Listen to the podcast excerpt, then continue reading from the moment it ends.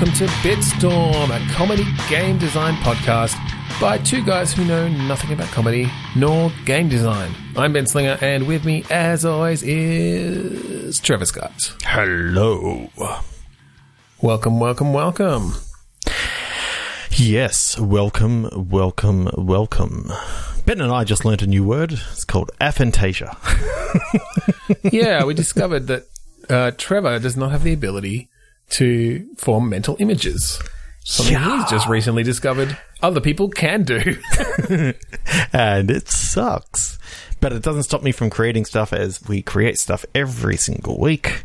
That's right. We So- usually do that by a random word generator, and that's exactly what we're going to do tonight. We're going to do something a little bit different. We haven't done this for a little while. It's our supersized click pitch, whether that's what we used to call it. Or I can't remember. Yeah, it's I can't fine. remember. Sounds good to me. Um, we take a random phrase. So we get an adjective and a noun, and we chuck them together. We each have, you know, the two words. Throw them together, come up with a game design. When it doesn't work, we throw them away. Yeah. That's pretty much So I think generally we try to keep the adjective with the noun that it came with from either side. Take it as a whole phrase. But if that doesn't work, uh, well, we can mix and match them to if something else comes to mind. This is loosey goosey improv stuff. We don't have to stick to the rules. No. So, uh, why would we want to stick to any rules? But this is just a a jumping off point. It gets us in the right direction. Don't you know I wrote a whole thing of Bitstorm laws and I will put you in Bitstorm jail if you break them. I've broken that before. Three to one click. Partitioned imagination. Steamiest collection.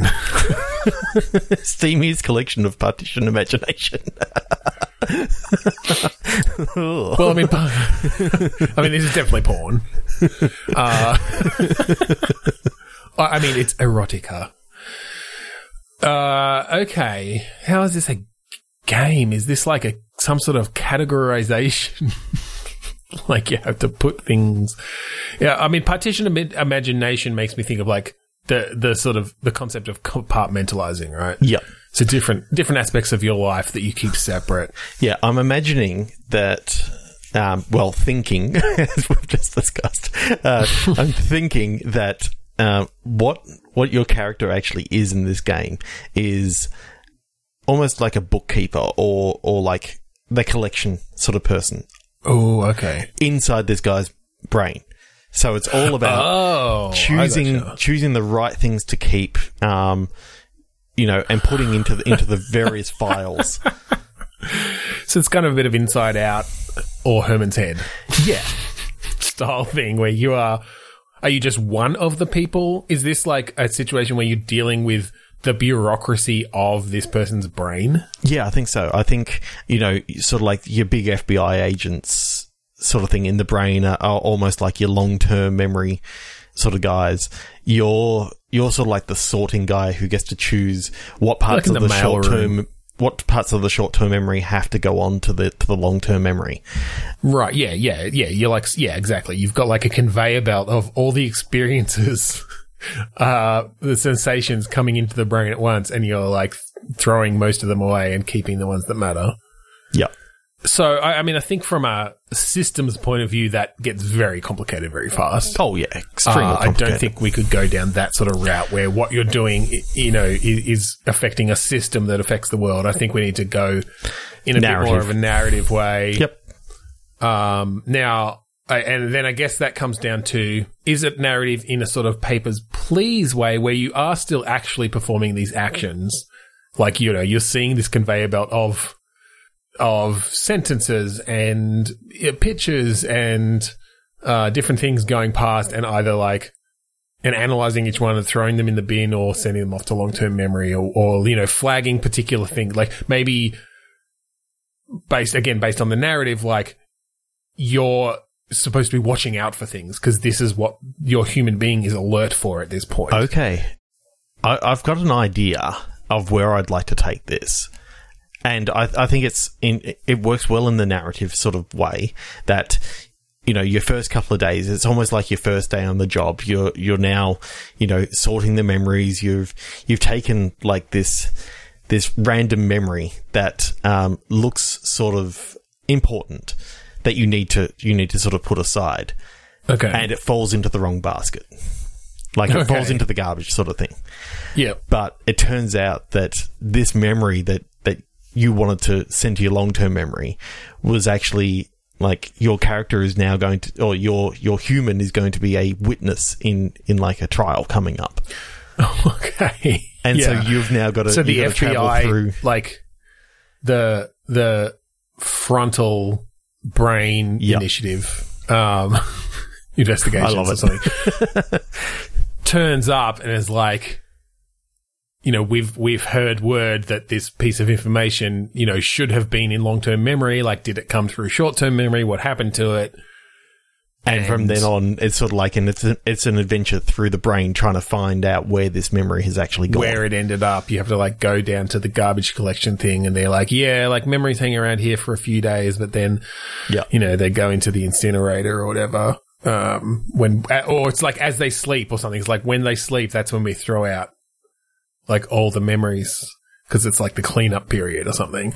Um, And- you've got the night, and so you have to talk to the night shift. I kind of, I kind of like, um, you know, you're sort of running around. You you find out that the human's getting sleepier because it was like earlier th- earlier today that this. Oh this god, memory- yeah. And so you you sort of open up the steamy collection and just you know start throwing it out there. So he's you know well that's, given us at least fifteen minutes. got- you just get him super horny. well, but I do love that idea of like you just start pumping serotonin. Like you you go to talk to like the chemical. Uh, you've got you know the the they're basically like the.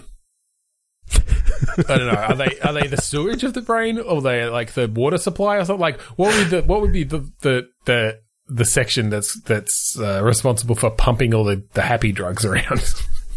um, It's like your dispensary. yeah, it's, it's kind of like your pharmacy sort of thing. Um, yeah, it's your pharmacy. There you go. Yeah, I'm I'm just imagining that the steamy thing is like a spank bank. It's like this huge bank. Oh, it's the spank bank. It's an actual bank as well. So you've got a, you've got, because I'm kind of thinking it's point a and bank click-ish. heist in the middle of it. Oh my god, it's a bank heist for the spank bank. Yes, you have to get them out of the spank bank and like somehow throw them into like short term memory or whatever, like into the the current what's your active memory or something, you know, like your active your fr- the frontal cortex or something. To, to keep them awake, they're just like, why am I suddenly super horny? and uh, I'm just imagining that because you because you're rifling through all these weird like memories, like in the middle of it, like in the middle of his session, like this memory about grandma comes up and he goes, "Oh, it gets mixed up. You drop it like there's like the outgoing something, and yeah, it gets mixed up with his grandma or something. Jesus Christ, that could be so hilarious." That's really good. just Yeah, I love this sort of a more in-depth, inside-out kind of thing, but it's it's more of a bureaucracy than I mean, you you, know, could you could have a bit of a laugh about some of the some of the um, you know, traditional things that people think about and all that sort of stuff. It's sort of like he's having sex and wants to last longer, so he starts thinking about baseball. So you know, you, it just so happens that you know you you see almost like a. You know, you're rifling through baseball stuff. It's like, oh, he needs to last longer. Please, quick, find this and Yeah, well, I love you've got kind of like your conductor or something, Yeah. almost of like they're in control of bringing thoughts to the front of the mind, uh, and it's it's a high pressure or like air traffic controller or something, right? And they're so yeah, they're having to say like, you know, okay, do we have like do we have the baseball? You know, yeah, like uh, baseball prepared at uh, you know in in three, two, one. Okay, bring forward. All right, his you know pleasure meter is is stable, uh, sitting at 97 percent. All right. Uh, oh, it's, it's rising again. Quickly, quickly. Uh, grab socks. or whatever. Bring out the big guns. but yeah, I'm, th- I'm no, thinking no, that- don't think of big guns. Ah. I'm thinking early on, like the fir- the first couple of days or whatever in in this is almost like the first act, just going through. Okay, now we're going through Dream Time, and you Oh, you're I think seeing the Department usual, of yeah, Dreams. you kind of you have the status quo, right? Like the beginning is just here's the world, here's sort of how it works. Again, do you think you have like maybe it's a mini game sort of thing where it is you actually doing your job and kind of sorting these memories in some way and having to look out for certain certain things. Yeah, I'm I'm just wondering whether whether we sort of do our usual thing of, um, I mean, sorting in VR is pretty awesome. Being able to sort of you know pull the pull the um, the image closer closer to yourself and actually That's sort of true. able to see inside the crystal ball sort of thing, and then putting it in. Or you're thinking of them very inside out kind of globes. Yeah, I, I, was do like almost that. thinking of it as like a just like just ran like a picture is just a like it's been printed out almost or a It, it's almost like a, a Harry Potter esque um, photograph in that people are moving Yeah, inside the flat piece of paper. Yeah. okay, I, I I like that in VR, and adventure games in VR can be interesting. I think you'd I um I feel like you'd want it fairly stylized. Yeah. I'm not sure exactly how, but yeah. Anyway, stylized, even maybe like even 2D ish characters in that they're kind of flat planes that turn to face you and animate a bit. Like, I don't know, almost a, a semi cartoonish thing, but in the 3D VR world. I know, I feel like that could be kind of cool. I'm starting to think that your character that you're playing is actually you. You have sort of slots on your body in which you can. Um, you're actually almost like the projector of the memories, so that as you pick up a memory and you and you insert it into a slot, the person actually remembers it. So that's why when you're going through like the Okay. spank bank and stuff, that's why you can basically that's how you're able to do it. yeah, effectively you're trying to smuggle it out. Oh, I like this idea, but I think you're like one of because what's the whole thing? You can remember like seven things at once or something Yeah. before you start losing. I feel like there's just you've got like kind of your squad, um, like you're like one of the seven memory projectors or whatever, and you you take orders from the conductor to to put things to the front of mind. Um, and I, I, I'm sort of picturing a slot like in your belly. So maybe it is it is sort of the similar um, like globes, and you kind of insert it, insert it in there, and that's and that's your human actively thinking about that thing. Oh, I'm just imagining like Because When- then that could be cool in VR as well. Yeah, one of one of the um, one of the parts that you have to sort of go through in, in your journey is actually uh, like the mind's eye. So Okay, that's where all all the weird, crazy sort of shit goes down. Like, um, you know, as he's just as like he's the random visualizing something for fleeting the thoughts. huh? Just those random fleeting thoughts. Random fleeting thoughts. like as you go across a bridge, is this like the picture of it? Like im- imagining jumping off. Like what would that feel like? Yep. And it's just like no, or don't let pushing someone off. you know, you know that thought that goes through someone's head. It's like, what would happen if I pushed that guy into traffic? Mm. I think that's just you, Trevor. I think you might be a psychopath. Damn it! You're finding out a lot about yourself this week. Um, no, I I actually really love this. Uh, yeah, that that idea of inserting these things into your into your belly and having some sense that okay, like that's having an effect because now this human is thinking about that, and yeah, that it's you kind of go rogue to track down this mistake that you made, and I don't know if it's as I, I wonder if we even bother with, or, or maybe you don't find out to the end what this piece of information was. Yep. Like you know that it's important because of all the shit that's going around inside it, but like until you get to like uh, you find it out by going through the different places of the brain because like literally the only perspective you have on things are what they are thinking about at this second and you Yeah. kind of can't conceive of the long-term aspects or how they all connect together so it's not until you go and visit long-term memory or like the emotional center or something, you know, you start finding out how this person is actually feeling and what they're thinking and what their situation is. So I'm just wondering how, like, long-term memory and all this sort of stuff will actually be be sort of Visualize. visualized. Whether whether it will actually be almost. I'm thinking whether the character is almost in like a normal uh, sort of office sort of space, and is just dealing yeah, I with feel like bits it's of very mail going through.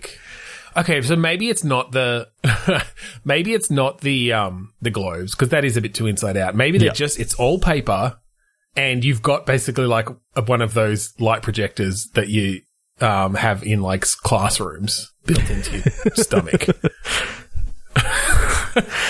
I, I kind of like the idea of it. It just looks like a normal office sort of thing. And the more that you actually look into it, you know, yes, the FBI comes in and they're looking for this one bit of paper and all this sort of stuff. And you got to try and, you know, get away from them and find this bit of paper that has gone missing. And it's Yeah. sort of like a, it's a mid, mid act reveal that you're actually within some guy's head when you come across the spank Oh, bank so or you're something saying like that. you don't even let him know out the front? Yeah, it's not, it's not something that, that Yeah, is known from the get go. And that's when sure. I think you start giving clues pretty quickly based on Oh, the yeah. types of things that are coming across your desk or on your screen or whatever. Uh, I do like the idea that long term memory is like halfway through digitizing things. so there's just all these like massive, it's just this, this warehouse full of boxes of paper and stuff. Oh, I'm, pi- it's I'm like- picturing the warehouse from like Indiana Jones. Yeah, yeah, totally. Like that sort of size, just these huge things, and there's just like this one person there, like scanning them into computer into a computer. it's like, yeah, we're trying to modernize. it's just like an old guy on a typewriter, The- sort of like on a keyboard, just on a keyboard, just just, Just t- sing- typing it in single fingers. Yeah, typing it. well, because then one of the puzzles could be like maybe maybe things that have been digitized. Like only things that have been digitized can be remembered or something properly. Like it's Mm-hmm. this whole backlog from previous in their life, uh, and so you have to get something to the front of the queue, or like you have to get something entered in to to to make sure they remember it, or something like that. Yeah, I really, yeah, I love, really like. I love that you're making all these connections, and yeah, that's really cool. That'd be a really fun exploration of. Well, metaphor. It doesn't get any better than that, so we're going to call it a day. after one game. no, let's go No, again. Three, two, one, let's, click. let's go. Creepy boat. Welcome, telephone. Welcome, telephone, creepy boat. Okay. Well, I mean, creepy boat. I, I'm feeling Stephen Kingish. This is like the haunted car, but it's the creepy boat. I mean, I'm I'm almost looking at this as like a Bioshock sort of thing as well. Like you know how you had that boat at the start of Mm. like Bioshock Infinite that you were going up towards the lighthouse and all that sort of stuff. It kind of okay. felt a little bit like that. I don't know. But yeah, I do I do like the idea of, of a creepy boat um, in a in a horror sort of game with a welcome. I wonder if this is a a bright horror game. And by that I mean this is not it's not foggy. shadows. It's not. It's not fog. Yeah, it's not misty. This is a game where everything is like pretty vibrant, but it's, So is it's blood. sort of finding the cracks. so is blood. It's like sort of finding the the cracks in that and and yeah, where It's, that it's like that. Creepy. It's like the happy side of We Happy Few. You know how bright and vibrant. Sort of, but that was it? sort of very obviously this like fake creepiness on the happy side. Mm-hmm. I'm thinking this is mostly, it's not that it's like over the top happy, it's just that this is a relatively vibrant looking world, and it could even be a bit cartoonish. A like beautiful. cell, like beautiful know- sort of cell shaded ish Oh, sort yeah. of thing, but it's a fucking horror game. Like we find ways to sort of subvert expectations there and put people on edge. hmm One of the first things I want them to come across is like a, like maybe maybe the old Telstra style um, telephone boxes. Yep. Yep. That you know, it's one of the first things that you come across is th- this telephone box is ringing, and you know maybe maybe it sends you. Does off- it open on that? Is that like literally the cold open? Um, whether it's the cold open or whether the cold open is is literally you and you in a boat. You're woken up and you're just sort of you're cruising down a river, Mm-hmm. and as you get to the edge, like into this beautiful lush like forest, right in the middle of of this clearing is like this old telephone booth with a ringing phone. Okay. I mean, that's already kind of creepy. I was Yeah. kind of hoping we could keep it. like, keep, keep the happy going until we really. But, uh, yeah, I don't know. Uh, it's, it's, there are a few ways we could go. Because I'm trying to think, like, I want the player to obviously they're going to be maybe expecting something just from a meta point of view because they know they bought this as a horror game. but I want them to be confused at the Well, beginning. did of, they like, buy this as a horror seems- game, or- well, I don't know. Some some a- didn't, but some would. Like once word gets around, it's hard to keep that thing secret. But I, want I don't them- know. People are pretty good at keeping guessing at- secrets. I want them guessing at. Well, even if they're okay, if they're not, if they, even if they're not expecting it, but I don't want them expecting it, and I want if they are expecting it, I want them guessing at where the the turn's going to come, and I want the, them to be wrong. So, I'm wondering if I'm kind of picturing a very Nintendo esque, bright, cartoony world Mhm. on a like a sail, like a relatively large sailboat with a cast of, you know, three or four interesting characters. Yep. And yeah, you just, you start on this boat and you're on a journey and it feels very wholesome and fun. Okay. Yep. But at some point, shit starts turning. Okay. So, are you on a cruise, sort of like a um, like a P and O sort of cruise? Yeah, with- I was kind of thinking that. I think we want to limit it, limit the number of other people on the cruise. yeah. I kind of, I kind of want to see this as like, um, this is a you want a competition um, Yep. to go on this cruise, Yep. and literally there's there's there's a skeleton crew, yourself, and like two other prize winners or something like that. Yeah, and you're being brought onto this cruise that is sort of traveling. It's like a huge boat. I'm thinking. I'm picturing almost kind of like an Animal Crossing opening, almost where like in that it's whatever you've you've inherited a farm, like here you go, blah blah blah. It's like that sort of thing. Is like you've won this cruise, pri- you know, you're you're going on a cruise. It's a grand thing. It's going to be this Yep. amazing adventure. And then you're just on the boat and you're exploring and it feels amazing and, and you can, yeah, go and talk to people and different things happen. Um, but then, yeah, we obviously so start turning it. first island that you get to, because I'm thinking like a lot of these cruises overnight, like Yeah. we'll pull in at a port and then you get off, and it's sort of like For a sure, touristy think sort of want to thing. do that you to can mix it up. Yeah, sort of talk to a couple of the locals, and and they're all happy go lucky. It's the second or third island that you get to that like shit goes down. and the telephone's there. I like. Yeah. I do like that idea of you reach a clearing and there's just a telephone, and it starts ringing. Yeah. Uh, and up to this point, like, yeah, it's kind of been this just fun game, and you're like managing your money and like buying souvenirs that you can put in your cabin, and getting to know the other people. Very Animal Crossing. Yeah. Yeah, in that sort of way. And I think like the other, uh, they are like these quirky, like maybe anthropomorphic animals or like Pokemon style creatures or something like, you know, like it's a very Nintendo esque sort of thing, um, where it's just all these different weird species of things living happily together. And then you get to this island. Does everyone get off the, i- like, do you, f- is the island normal to begin with or it's literally you come ashore and, Um, I think maybe the the couple of other cruise winners they decide not to go off, and you decide, well, I'm I'm here, like Yeah. let's go let's go exploring, yeah. and so you're all alone. You get there to the island, and just uh, just after you get off the off the phone, you sort of look out because I'm I'm picturing it's almost at the top of like this this um sort of on a plateau or something like that. You can see the boat off in the distance yeah. as the boat takes away, it starts leaving. Oh, okay. So That's cool. that's almost showing okay, something something's happening. They knew that you were off because they said that they were, you know, they were going to wait. Yep. And now you're on this island all alone. So I like, yeah, I like that you, it's set up that, okay, this is, you know, a relatively uninhabited island. You like, we've organized for a, a hike for you or whatever. Like, you can take this trail.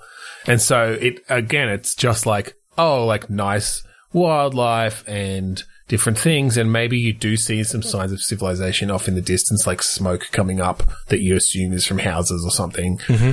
And then you, yeah, you reach the end of this hike and you see the boat leaving, and then is that when the phone rings?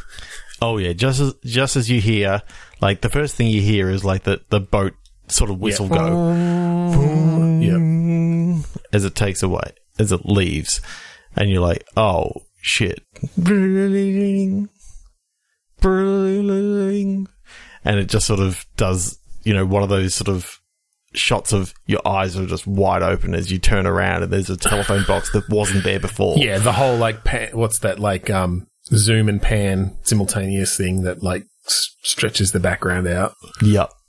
As you bring into focus like this big ass freaking um, Phone box. phone box that wasn't there like two seconds ago. Yeah. All right. So what does the per who's on the end, other end of the phone and what do they say? Because I think they're still pretty like jovial. Um, Do you know what I mean? I Like- think it's. I think it could be the voice of like the ship captain, and Okay. and um, And he's know, just like, all right, enjoy your time. Like, we'll come back for you.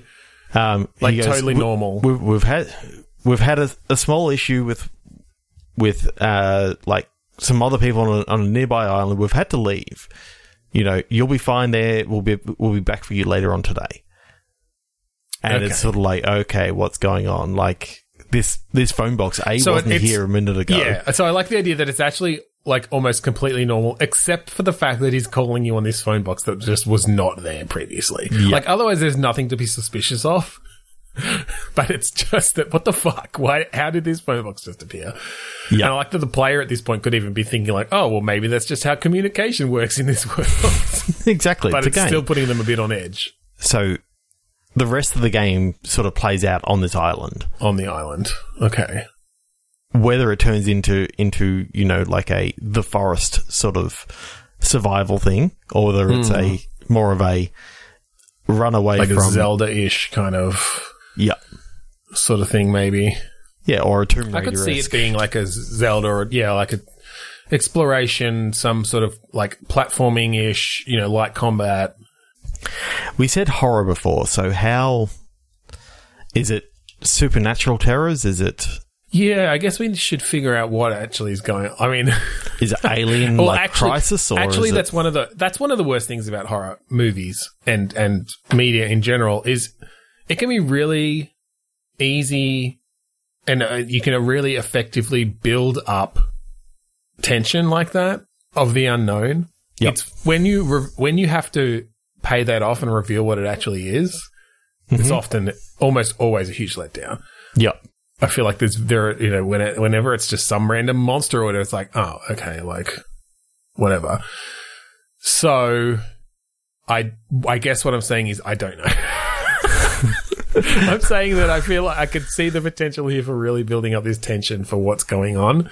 Um, Is it- and it more totally do a JJ Abrams and just like leave the fucking ending to someone else?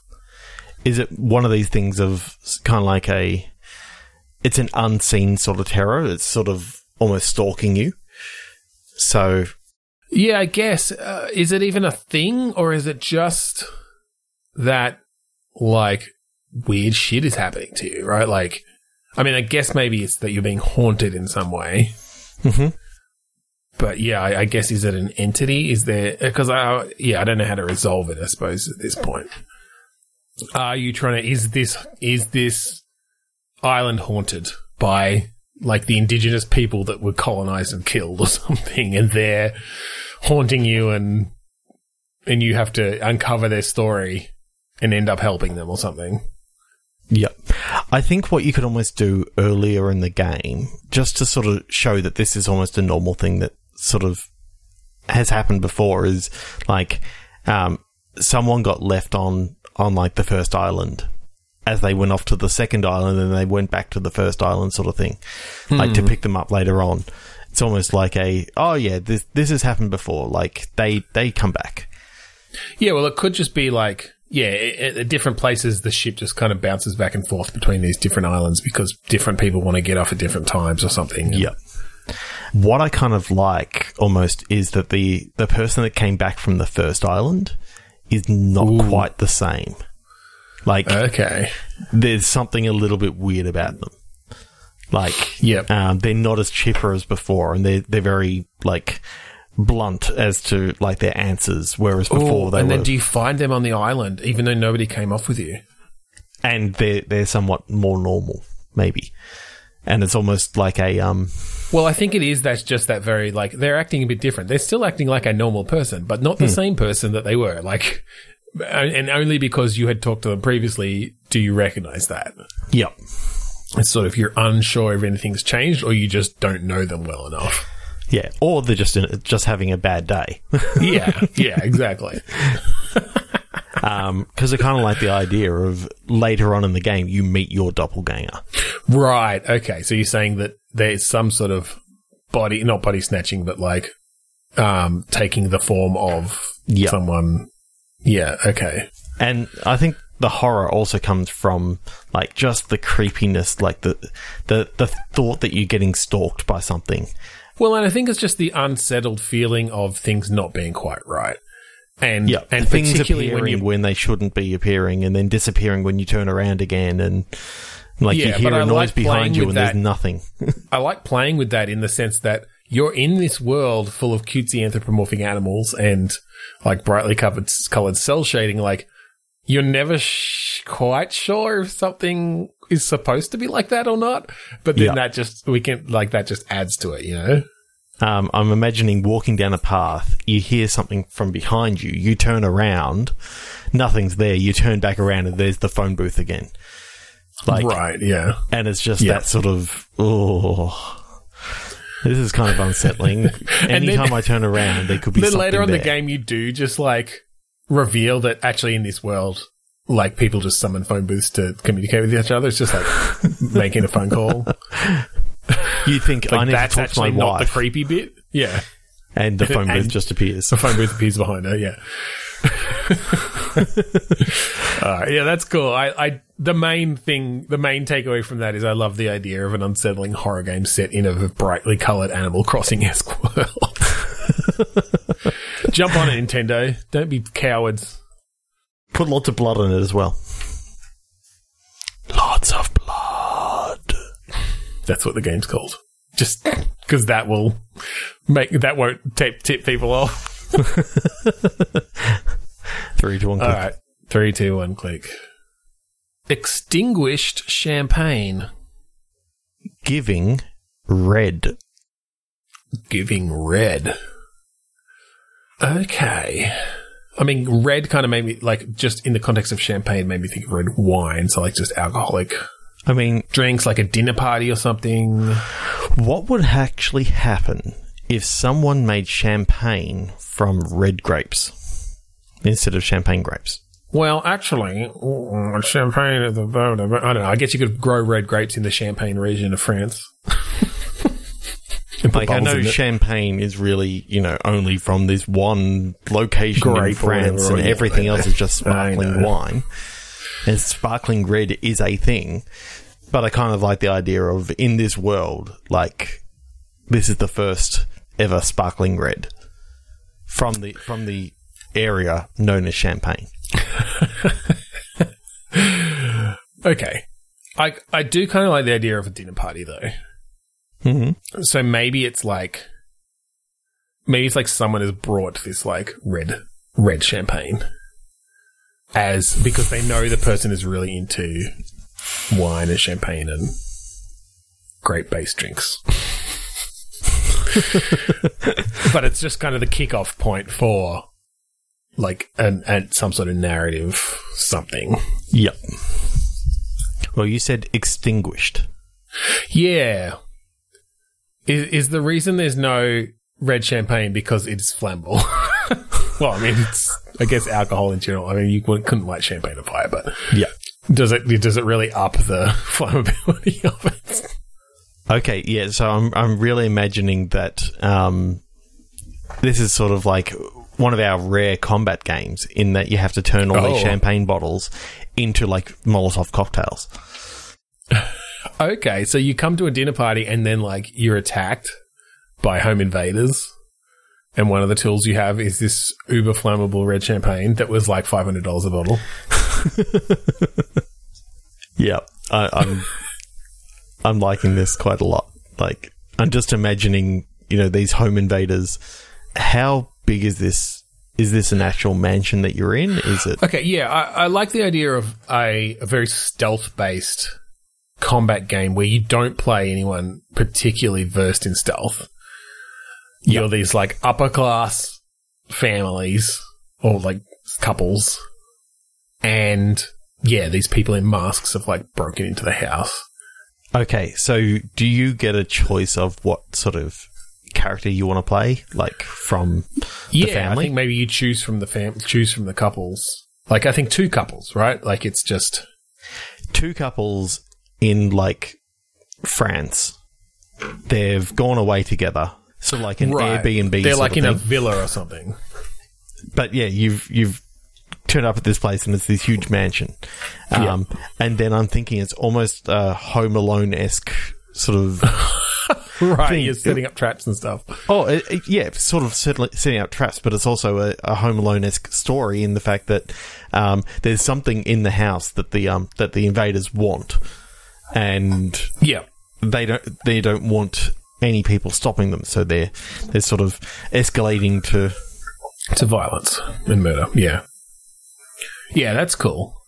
And so yeah, you you end up kind of you choose your character. Do we change anything up other than just this is the character you chose, or and like keep the story basically the same, or Um, I, I, I think your um, your choice depends on, um, well, will change. You know how good your your stealth or throwing stats or okay, so they do have stats. It's not just a cosmetic. Choose who you want to play. yeah, but it's it's you know minor changes Yeah, is okay. what I'm thinking. Um, maybe it's more You know, if you're wearing a if you're wearing a dress, then it's going to be harder to crouch down and exactly. yeah, okay, But if you're wearing a, a stunning pantsuit, then yeah, then You you know. then you're good. Okay, and then yeah, I'm thinking very much you're kind of making your way through this house. Uh, are you separated at the beginning, maybe, and you're trying to meet up with the other couple or something? Like maybe you you just have one of the other people with you, and so there's a bit of companion sort of Yeah. stealth happening. I kind of like the idea that depending on the character that you choose, like in the story, this one particular character always gets up and goes to the door. Um, Right, So okay. if you decide to play Carlos, then you you are the one that is going to go to the door. But if you decided to to play Fred, then you know Fred. you're you're at the dinner table. You're at the when, dinner when, table with when the, shit um, goes down. Yeah, when you hear stuff going down and and like you don't hear anything from Carlos, Yeah. like, but if you're the one answering the door, then you you know you may be able to change it a little bit in the fact that you've got the reflexes to actually shut the door, and then they've got to get in some other way. Right. Okay. So did you just get some slightly branching stuff? Yeah, slightly on- branching yeah. depending on which character you chose, but in the end, like it's all going to it's all going to amalgamate in in like a a finale. Yeah, I think it, it converges pretty quickly. yeah. But yeah, you get to like go through different aspects of the house in different or different areas of the house in different order or something based on Yeah, I on who you like. choose and I do yeah. kind of like the idea that if you choose like the petite woman, she can actually go uh, travel through the dumb waiters, right, so right, she okay. can get to an area that like everyone else can't quite get to as quickly. Um, right. Would you may do unlock a later on in the game for the- sort of like a Gears of War, I think, esque thing where if you choose the person who ends up paired up with the petite woman, uh, Christine, that you you end up sending her through the dumbwaiter, but then she like opens doors for you and stuff, right? Like Mhm. it, it's it's sort of you're playing the alternate parts of of that particular pathway. Yeah, yeah, Right, well, like that's that. cool.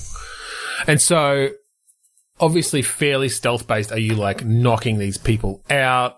I mean, we talked about obviously creating Molotov cocktails. I feel like that's maybe later game though. You're not probably not setting the whole mansion on fire as you go. No, um, it it sort of it sets fire very quickly, but goes out just as quickly. Okay. Like it's sort of like it's it's a bigger flash and then sort of dissipates Yeah. rather quickly. yeah, yeah. Um, we need to we set that up before the people come up. Like it's sort of a feature of the thing that you can like light it and it just. It's I'm almost like imagining that, that like um, kind of like a flaming moe where they you know they Yeah. sort of light it on fire then they blow it out. Um, they light it on fire, it just sort of burns for like two three seconds and then goes out and they drink it. Um, Yeah. It's sort of like it's the way that you drink this this um, red champagne. sure, sure. The fucking the connoisseurs out there are fucking. They're going, what the us, fuck? But then All again, right, if they're listening cool. to us, awesome. Welcome. I I I like that, and then yeah, you, you obviously they they find out what the what they're looking for, and and defeat them all, and there's the big boss guy or something, and you set them on fire, and then go back to your dinner party. And then you find out, like, if you go down into the basement, like, because I'm picturing this is on the edge of a cliff. You go down into, into the basement, and there's like a secret door that leads down into like these secret old vampire crypts, Setting up the sequel, setting up the sequel. bringing where bringing red is a very different. Uh, Oh, yeah. it's a very very different meaning. yes. Love it. yeah, I- I'm kind of thinking that maybe um, these guys who who have actually come through are actually vampire hunters, and Okay. and that's what they're actually going for. But Yeah. you don't realize until the you very don't find end. that like, out until the end. Yeah. yeah, and it's kind of like um, a spoiler, spoiler, spoiler for anyone who hasn't seen it. But Cabin in the Woods, in in the fact that you know they're trying to save you know humanity. But um, But they're doing the, it in a the brutal way. protagonists of, of the of the movie are, are sort of like have stopped that in in in a really bad way, and Yeah. now humanity's actually doomed. Right. Cool. Like it, Send that game on dooming humanity. Yep. And uh, click again.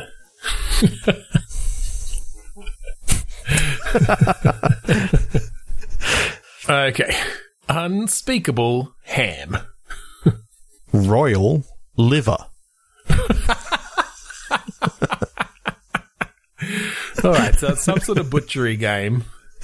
It's like butchermancy.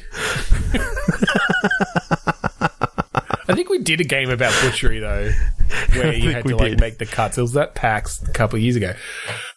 But I do kind of like this idea of a like meat based like spell spell making or something.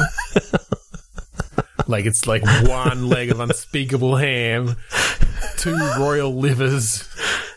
Oh, and when we say royal livers, we're talking like cannibalistic. Like you got to Yeah, this is like the king. livers of the royal family.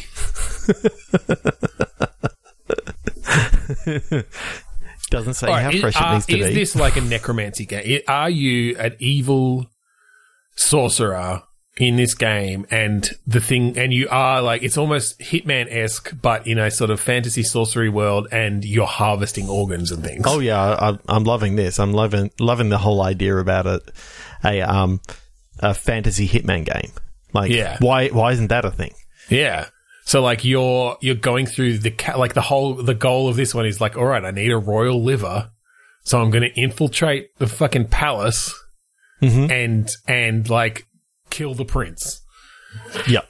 But you've got yeah you've got like you know moves where you can turn yourself into smoke and go through a vent and Oh, it's yeah. these sorts of things.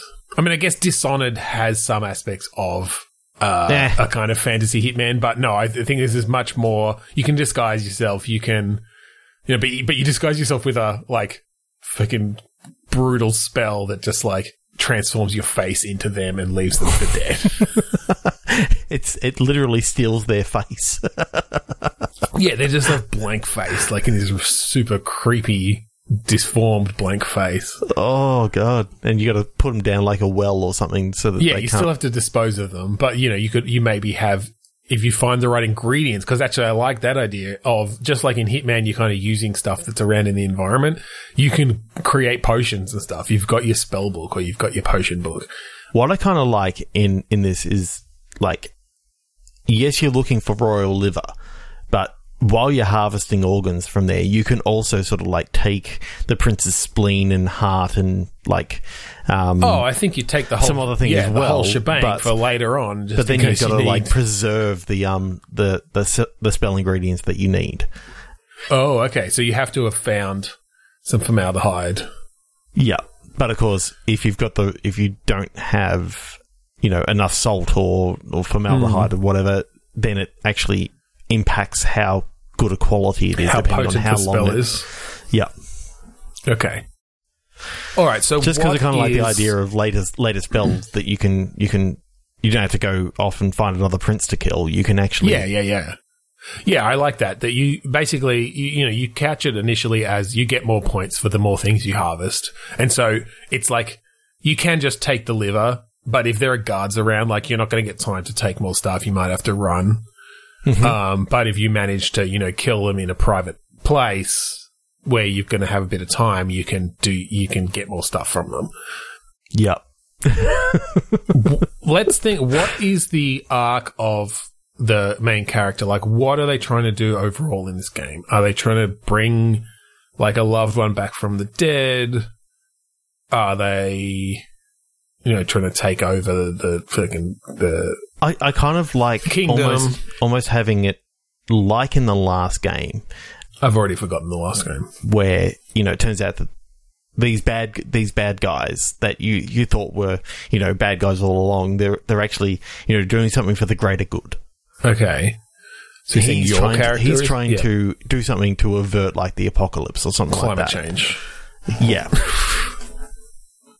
Allegory for climate change. definitely But basically, you know, you're taking any means possible to for the greater good. Like as far as you're concerned, you know, if, if a few people have to die so the rest can live, yeah you know, that's effectively the the uh, philosophy that this, this character has taken. Okay, and so is the goal like is it that there's sort of a grand spell that they're trying to pull off, and, and basically all these missions are them getting the ingredients and and the things they need for it? Yeah, I'm, I'm thinking that what this is, uh, the spell that they're going for, the eventual spell anyway, is a Yeah. warding spell. And early on in the game, you see like a, a bright uh, star in the sky. Okay, And as it as the days and weeks go on, like It the star is getting bigger and, bigger and and, bigger and bigger as it's you know a full on you know meteorite coming to or asteroid or whatever coming Yeah. to destroy the world. yeah, okay, okay, but you don't necessarily communicate these to the player right away. No, it's kind of like um, you know if you look at any of those Fortnite events that they've had, Right. you know something just happens. Like Yeah. they don't explain it, but people sort of make lore around it. Um, maybe you can actually have some people talking about it in within the um within yeah, the I world think of that's it. I think you start giving exposition, and you know you get a glimpse at your character's spell book, but it doesn't make clear. Like you see that it is some sort of powerful spell, but it, you don't know right. uh, You don't know until later that it's like a warding spell. You just maybe someone's even coaching you to find this stuff. Like maybe you the maybe you're not. Maybe you're not the person who's trying to do this spell. Maybe you're working for the person trying to do this spell. Mm-hmm. You're their apprentice or something. the Sorcerer's Apprentice. Yeah, Yeah. the necromancer's apprentice. Uh, who, so, so you are just being told that you need to get these ingredients, go out and use the skills I've taught you to, to gather them for me. But then as the game goes along, you start to realize and get some insight into, like maybe you even find their spell book or something and you can flip through it and you find, you know, a spell that has, you know, um, three of the ingredients you've found so far. Um, and, and so you get a sense that maybe that's what the spell is. Yeah, I like that. I like that a lot. I like actually as well that being a necromancer, you can, some of the things you can do when you're going around the palace or whatever is just like bring a rat back from the dead to distract someone. Um, I, I kind of like the across idea that you, you kill and take out the, the liver of the prince, but then you, you cast a very basic necromancy sort of spell on the prince to make him look as though he's still alive. Well, and but again, it only, like, it only works for like an hour. yeah, but it helps you escape. Like Hitman is all about that sort of thing of like finding the right combination of things where you can get in and out without being suspected. So yeah, I think if you've found the right ingredients in in this level, um, then one of the things you can do is reanimate the prince after you've taken his liver, and the guards won't be called. But, You know, you can get out scot free. yeah. But it's They still won't an be on alert till after you go. Yeah, it's an option to not do that. You can still certainly make your way out, and you might kill a few people in the meantime. But like, yeah, I, I like that a lot. That you can, in that very hitman hitman way, have different different ways through each level. But I kind of also like the spell books aren't as you know. It says that it needs royal liver, but it doesn't mean that you can't have like um, the prince's dinner that night was going to be liver. and it was, you know, being served to served to the prince, and once it gets served to the prince, it becomes royal liver. Like, Right. It's it, it- like I kind of like the idea about Yeah, and so that could be another way through the yeah for a pacifist through the game is like you make sure it gets served to him, but then you like create a distraction so he doesn't actually eat it, and then you can just take that Yeah. without killing him. Yeah, totally. yeah. There's so there's so got to be a pacifist run. Yeah, yeah, because I, I like the idea, kind of like in the in the Dishonored, which you were talking about before, Yeah. that you know you can you can either go through killing no one or killing everyone, and it's sort of like it. You got two different endings. yeah. Very, very different ways to play for sure. yeah, Yeah, that's awesome. Yeah. I like that. I like that a lot. Cool. Okay, let's do one more. Oh my god, we're at the end already. All right, three, Yeah, two, I know. click. It's been really fucking quick tonight. Yeah, it's a good one. Crustier depression. Spring Guard. Spring Guard Crustier Depression. Um, okay. Crustier Depression made me think of two things. One was bread. Maybe you're a baker. Mm-hmm. Two was uh, your eyes get really crusty when you sleep, and depression makes you sleep can can make you sleep a lot. Um, so there's something around that that you've just come out of a big depressive period, and I don't know. And then spring Guard. guard. So All right. I, I'm almost thinking that it's spring as in the um as in the season. All right. I'm kind of thinking of this as like a, a twisted version of Sleeping Beauty Okay. Yeah. in the fact that it was actually like a, a depressive state that. This, right. yeah, um, that's fine. Yeah, I think with these ones of- we do need to like shift the meaning of the words a little bit. Yeah. yeah, So someone has just come out of a hundred year sleep. yeah, um, caused by caused by you know a curse that is you know and wakes up with like crusty eyes and that sort of stuff and you know sort of ha- has you So know I'm a- just picturing Prince Charming kissing Sleeping Beauty, and she opens her eyes and she's like, "Oh." and they're all like it looks as though she's got like, conjunctivitis sort of thing. Yeah. well, you try sleeping for a hundred years. See what happens to your eyes. Um. Okay. Although, yeah, that's that's fine. I like that. Maybe we can take both aspects. Maybe you are a baker. Like maybe this isn't. You know, it's it's Sleeping Beauty, but you're not a fucking princess. You're just a laborer. Like you're just a working class baker. And maybe you've been asleep for so long because like maybe this is a, maybe this is a world where this is just something that sometimes happens. People get cursed, they fall asleep until their true love comes, and it just took a really long time for your true love to come and find, and bother with you. Yep. so I'm just wondering whether the spring guard, like, Yep. is like a um, almost like a side character sort of thing. Yep. Of he he's there to almost um, escort like Prince Charming or whatever to to this place, and he's got like he's almost like the uh, the sidekick sort of thing, but that's who you're playing. Okay. Well, yeah, all right. Because you were saying that, and I was thinking, because I'm just thinking of this world where this is a common thing. And so there are princes and princesses who go out looking for their one true love.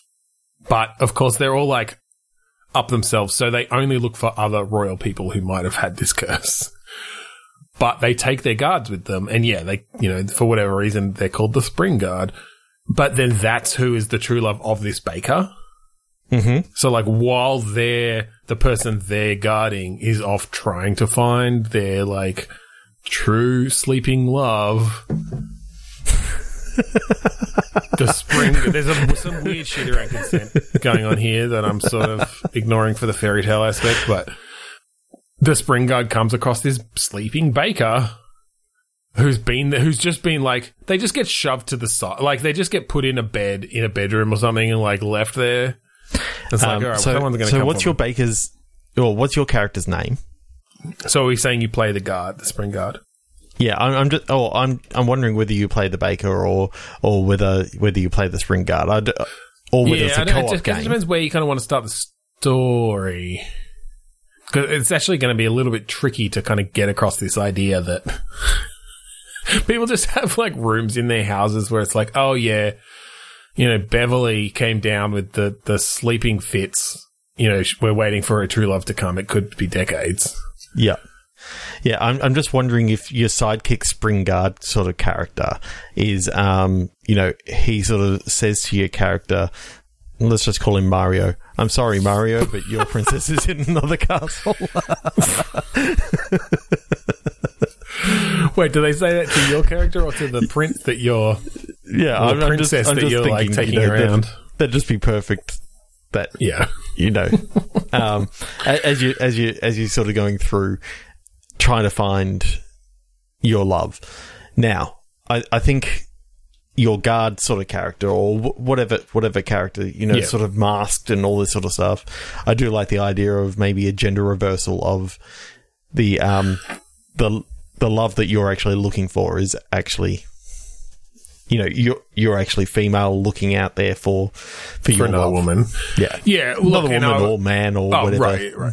Yeah, look, I was definitely trying to be gender neutral with that, and I think, oh, like in this in this world, anyone can come down with this affliction, and we're not we're not keeping Yeah. it uh, heteronormative around who can be their true love. Certainly, Exactly. Um, but yeah, I, I do like the idea of leaning into that a bit with the main characters for sure. Um, so yeah, so you play this woman. Maybe her name is Spring. Okay. Her name's Spring. She, uh, she's the guard for this prince who I wonder if there's some weird stuff around because obviously with Sleeping Beauty in general, like sleeping, kissing someone who's sleeping is totally non-consensual. Mm-hmm. And so maybe you can play with that a bit. Maybe these royals like are just total. They don't give a shit that these people aren't being consented. They're just trying to find their true love, and so they go around kissing anyone who's of a high enough class and has had this fucking come down with this curse. but like the lower class people, it just makes them really super fucking uncomfortable, and like maybe they have a whole different system around.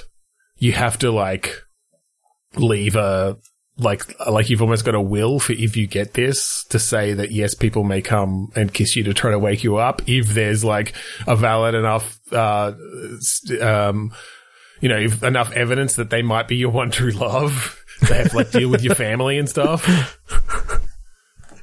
It's like meet your parents Meet the parents. before they kiss Um, you. I, I'm just, I'm just wondering, you know, whether there's some like brigands and and that sort of stuff go- along the way that you know you've got to sort of avoid because you know they're sort of looking out for for Oh, well, noblemen. Well, and I think I think they totally there are definitely bandits and brigands who like kidnap these sleeping people and mm-hmm. hold them for ransom and stuff, right? Or like try Yeah. to sell. You know, they'll like take a peasant who's come down with the what did I call it? The sleeping fits. I feel like that's Yep. a better name for it. And like dress them the up. pass- crusties. yeah. Come down with the crusties, uh, and they dress him up and try to sell him off as a as a as a princess or something, right? To to the royals because they're always looking for the you know there's there's some there's some sense of uh higher status or something if you've if you've like found your crusty true love. oh boy, there's definitely some problematic aspects there, but I think they could be handled well enough that it would make for a compelling story. yeah. Uh, yeah, that's that's kind of cool. Okay, so I think that'll do it for today. I think that's that that I think that will. Uh, so thank you for joining us this week on Bitstorm. If you want to find us online, you can go to podchaser.com slash bitstorm. You can find the link there to all of our social networks where you can communicate with us. You can also just leave ratings or reviews right there on Podchaser. We would absolutely love to hear uh, what you thought of this episode. Leave a review for this episode or the podcast as a whole, uh, and uh, tell us what you thought. we would also like you to check out 8-Bit. We're part of the 8-Bit Collective. This is a network of podcasts who, you know, mostly about video games, but also a number of other pop culture kind of subjects. Go and check out uh, some of them that I can't remember. did that bit again too. Uh, go and check them out at 8bit.net. There's a bunch of great podcasts there. Uh, so uh, give them give them a look. And we'd like you to check out the Australasian Gaming Podcast Network. It's a awesome network of individuals across Australasia, which is Australia, New Zealand. They just get get together um, and and try to help each other out. It's just no one's getting paid out of this. No, it's a good time. No, it is. Uh, so check out the Australasian Gaming Podcast Network on Facebook and Twitter. Finally, we'd like to thank Kurodas for the song Mount Defiance off of the album Containment Failure. Yes, indeedy. So thank you again for joining us this week on Bitstorm. I'm Ben Slinger. I'm Trevor Scott. I'm going to heist the Spank Bank.